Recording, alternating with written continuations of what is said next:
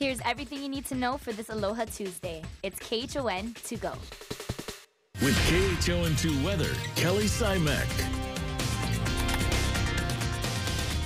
Uh, everybody, setting up to be a pretty nice day today, but unfortunately, we're losing our trade winds. Now, this morning, we do still have a nice northeast flow, but those winds going to be transitioning from trade winds to light and variable later today. So what that means is land breezes and sea breezes going to be developing across each island and actually, this is going to be the case through the rest of the week. Now, in addition to the lower winds, we're also going to be seeing our rainfall activity trending lower, but still expect those afternoon sea breezes to cause at least clouds to build over interior sections with a few showers anticipated into the early afternoon, early evening hours.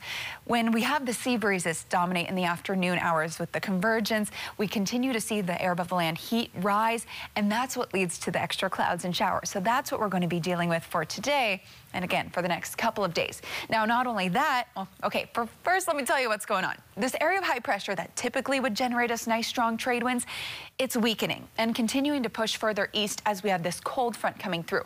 So as this cold front is approaching us, that's why we're seeing the weaker winds. Now, once this cold front actually reaches us, we're going to be seeing a lot of moisture as this passes through us.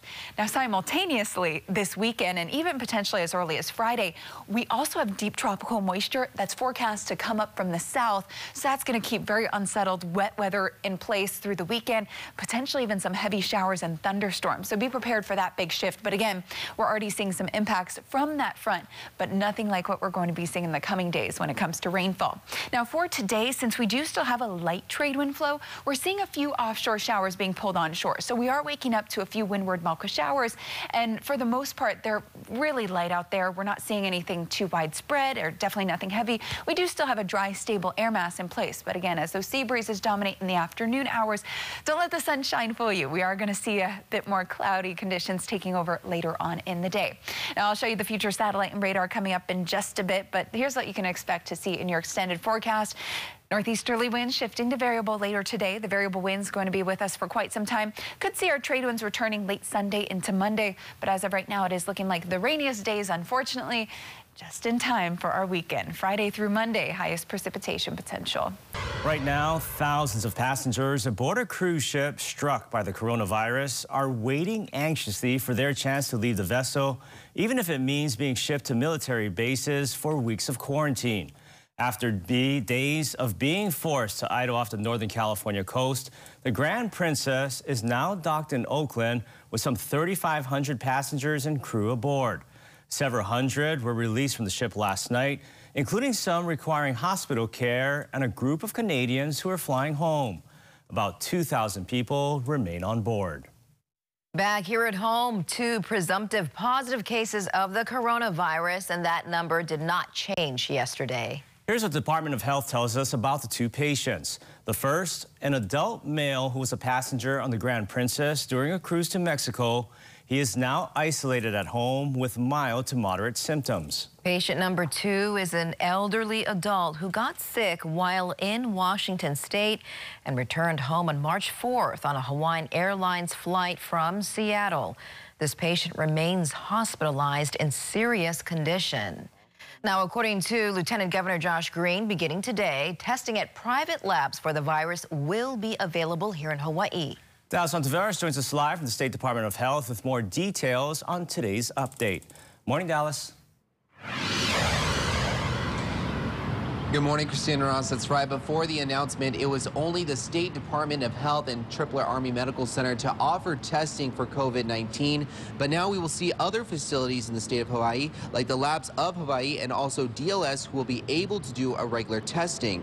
This includes a deep nose swab test, which will then be collected the data from that test and will be sent out with results coming back either positive or negative in just a couple of days. Now, recently we spoke with Dr. Sarah Park about the high demand demand for COVID-19 testing and the limited resources available at the moment. I understand the, the demand and um, desire for testing um, um, by many people. The, the, the reality is that we have a limited number of you know uh, supplies or resources. We have limited staffing. We have limited lab um, labs to be able to do this.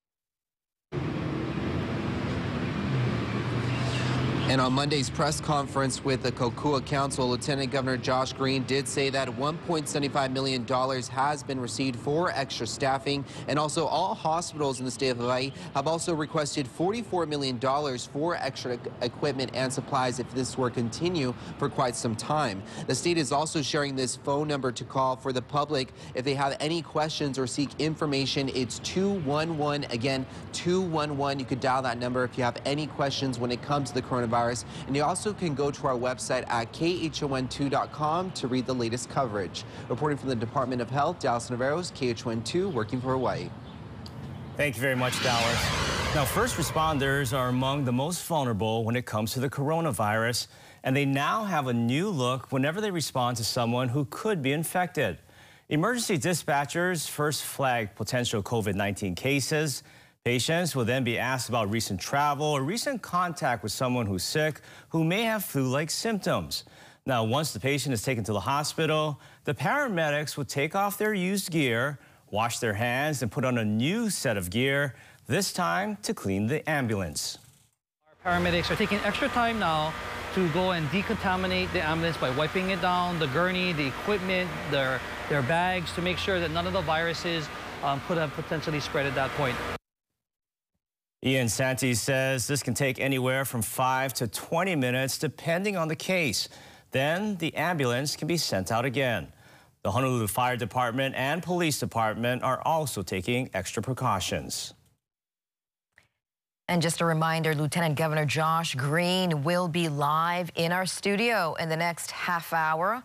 We'll get the latest on the state's response as we keep you posted on the coronavirus, both on air and online. We're also taking your questions, so leave your question or concern on our Facebook page. New this morning, Honolulu police are looking for a male suspect who used a knife in a robbery case. Now, according to police, the incident happened yesterday at 3 p.m. in the Ala Moana area. That's when the suspect used physical force against a 20-year-old man and took his property. The suspect took off, but that's when the victim started chasing after the suspect, who then pulled out a knife and threatened him. The victim was not injured, but if you know anything about this incident, please call HPD. It's Super Tuesday, part two, as six states will be holding their primaries, and the race for the Democratic presidential nomination could change dramatically depending on the results. Former Vice President Joe Biden is looking to extend his lead over his main challenger, Senator Bernie Sanders. Now, even if Biden wins all 352 delegates available today, he still would not reach the number needed to secure the Democratic nomination. But another Biden sweep could force Sanders to admit defeat. One factor beyond any candidate's control, the coronavirus, which could affect today's voter turnout. A fun hands-on exhibit returns to Pearlridge Center. Monarchs and More features hundreds of locally raised monarch butterflies in an open-air exhibit where you can feed them or be lucky enough to have one land on you. It costs $5 to get in. Kids two and under are free. The exhibit runs through April 19th at the mall's Mauka Center Court. And that was your morning news. Make sure to tune in right back here tomorrow morning at 7 a.m. It's everything you need to know with KHON to go.